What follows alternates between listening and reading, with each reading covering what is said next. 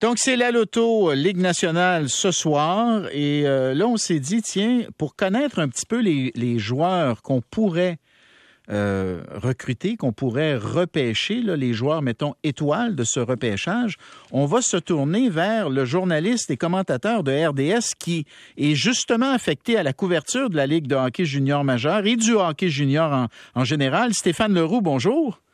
Salut Bernard, ça va bien? Ben, très bien, très bien. Et, Luc est avec nous, bien entendu. Oui, Salut Luc. C'est possible que Martin McGuire se joigne à nous. on verra, mais on va commencer avec toi, Stéphane. D'abord, euh, euh, euh, rappelle-nous là, quelles sont les chances que le, que le Canadien repêche en premier. Là? Ben, il faut, il modérer les attentes pour ce soir. Oui, le Canadien a terminé dernier au classement général, donc c'est l'équipe qui possède le plus de choix de gagner la loterie, de, de repêcher premier, mais ça ne représente quand même que 25% des chances. Alors, le Canadien a 25% des chances ce soir vers 18h55 d'hériter du premier choix au total, mais a 75% des chances, mathématiquement parlant, de ne pas avoir le premier choix. Alors, les, probabilités dans le fond... C'est important, Stéphane, excuse-moi de t'interrompre, parce qu'on dit toujours c'est 18 mais dans les faits, tu as raison de le dire, dans les faits, c'est vraiment une chance sur quatre, c'est 25 OK. Oui, parce que si les équipes qui sont classées ce soir entre le 12e et le 16e rang remportent la loterie, et ces équipes-là, lorsqu'on additionne leur probabilité, ça représente 7% mais ces équipes-là ne peuvent pas monter, selon le nouveau règlement de la loterie, de plus que 10 places. Alors, si l'équipe qui est censée repêcher 12e ou 13e gagne la loterie, ben, elle va monter deuxième ou troisième, mais ça ferait en sorte que le Canadien garderait quand même le premier choix. C'est pour ça que c'est 25%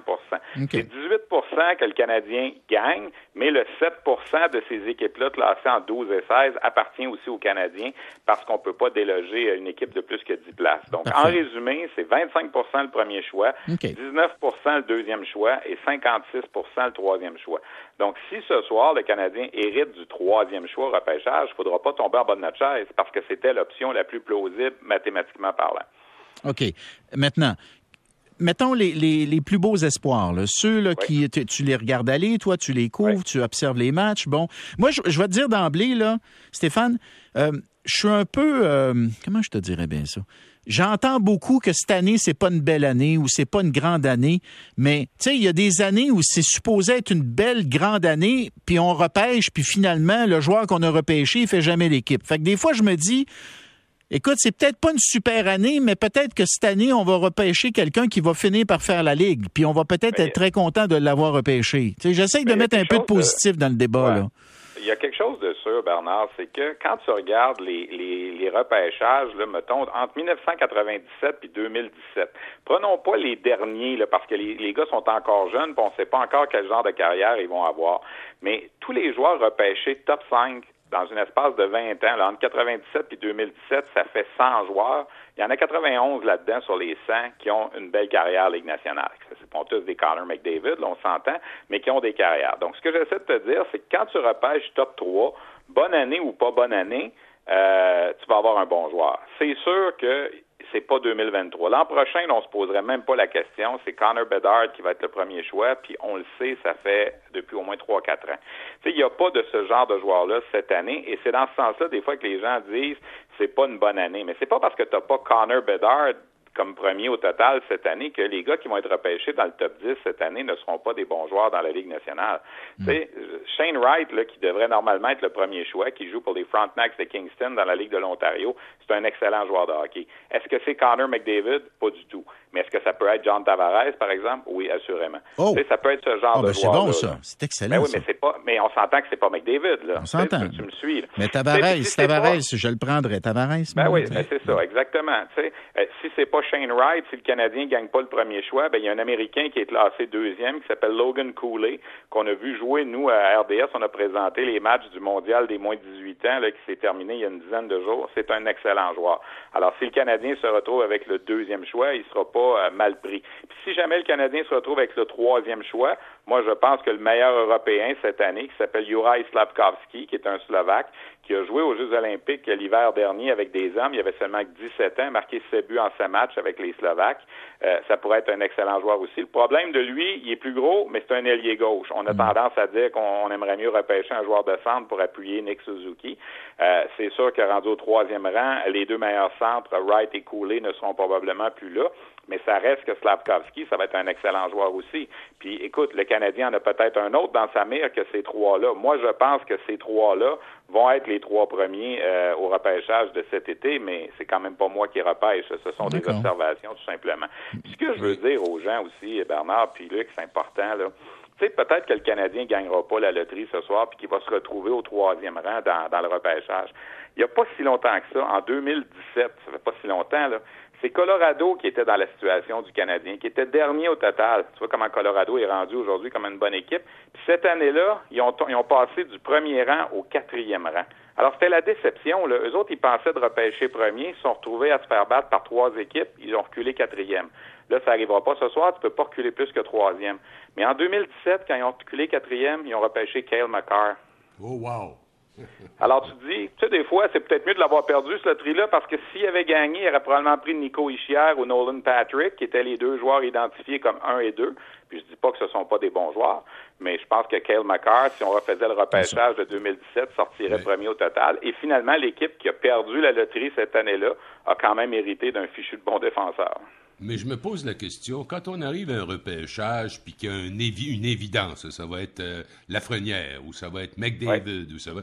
Quand on est dans une situation où c'est pas une très grande année, est-ce qu'il n'y a pas des possibilités que les Canadiens soient tentés d'échanger leur premier choix?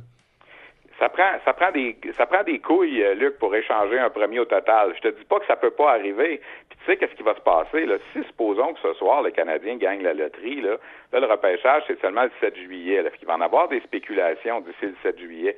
Mais tout à coup que le Canadien gagne la loterie ce soir, puis décide ça comme ça là, pour animer la discussion, d'appeler les Rangers de New York puis dire aux Rangers, hey, on va, ça vous tente-tu de l'avoir notre premier choix? Nous, on prendrait Alexis Lafrenière. Exactement. Est-ce que les Rangers seraient prêts à faire ça? Pas convaincu. Est-ce que le Canadien serait prêt à faire ça? Pas convaincu non plus. Mais moi, en 2012, j'avais suggéré quelque chose comme ça à l'époque dans une de mes chroniques où le Canadien repêchait troisième au total cette année-là. Et on a finalement repêché Alex Galchenyuk, vous vous souvenez? Puis là, moi, j'avais dit, mais pourquoi le Canadien n'appelle pas les Panthers de la Floride, puis essaie pas d'avoir Jonathan Huberdeau? Il a été troisième l'an passé, en 2011. Alors, troisième de 2011 ou troisième de 2012, je me disais, pour les Panthers, peut-être que ça change pas grand-chose. Puis pour le Canadien, on aurait pu essayer d'amener un Québécois, surtout que Huberdeau était à deux mois d'avoir été admissible en 2012 au lieu de 2011. Et là, les gens me tiraient des tomates. Ben, voyons donc, on n'échange pas le troisième au total, ça se fait pas, blablabla. Bla, bla. Alors, regardons ça dix ans plus tard. Galchenyuk ou Huberdo? ah, évidemment, évidemment que ça va de soi. Hein. et toi, et toi, et toi, Stéphane Leroux, c'était toi. Oui. Tu, tu, tu, prendrais qui? Tu irais avec Shane Wright? Ah, c'est Shane Wright. Pour moi, ça reste Shane Wright. Puis les gens, tu sais, il y a beaucoup d'observateurs, puis des gens qui sont moins observateurs, mais qui ont des opinions, puis euh, je respecte tous ceux, qui ont des opinions, c'est correct. Ça reste le joueur qui est identifié pour 2022 depuis 3-4 ans. Tu sais, qu'est-ce qui arrive des fois? Quand ça fait trop longtemps que le joueur est identifié comme être numéro un, on dirait qu'à force de le regarder, on fait juste voir ses défauts et ses erreurs. Mais Shane Wright là, a eu la permission de jouer dans la Ligue junior de l'Ontario il y a deux ans, alors qu'il n'avait que 15 ans. Habituellement, là, tu rentres à 16 ans quand tu es un bon joueur. Lui est rentré à 15 ans, puis a marqué 39 buts comme joueur de 15 ans en Ontario. C'est phénoménal. C'est plus de buts à 15 ans que ce que Connor McDavid avait fait. Je suis pas en train de dire qu'il est meilleur que lui. Je suis en train de dire qu'au même âge, il y a eu plus de buts que lui dans la Ligue de l'Ontario. C'est ce hmm. que je dis.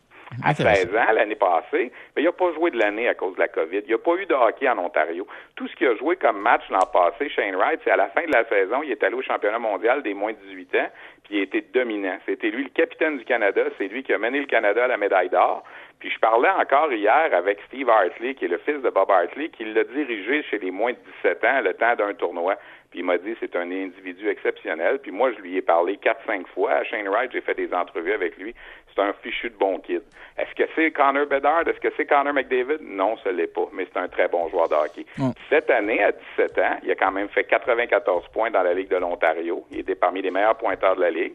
Puis là, avec son équipe de Kingston, il est en série présentement. Il a 10 points en 8 matchs. Ce soir, quand la loterie va être connue à 18h53 à peu près, il va s'apprêter à sauter sur la glace pour le match numéro 3 là, de sa série dans la Ligue de l'Ontario. Alors j'ai l'impression qu'il va être un peu déconcentré ce soir avant son match, là, mais euh, c'est sûr que pour moi, ça reste le, le, le meilleur. Est-ce que dans 5 ans, 10 ans, on va se rendre compte que Logan Cooley est meilleur? Ça se peut. Est-ce qu'on va se rendre compte qu'un gars qui va être repêché en deuxième ronde aurait dû être le premier choix? Ça se peut aussi. Parce que vous savez, l'évaluation des joueurs en ces temps de COVID est difficile.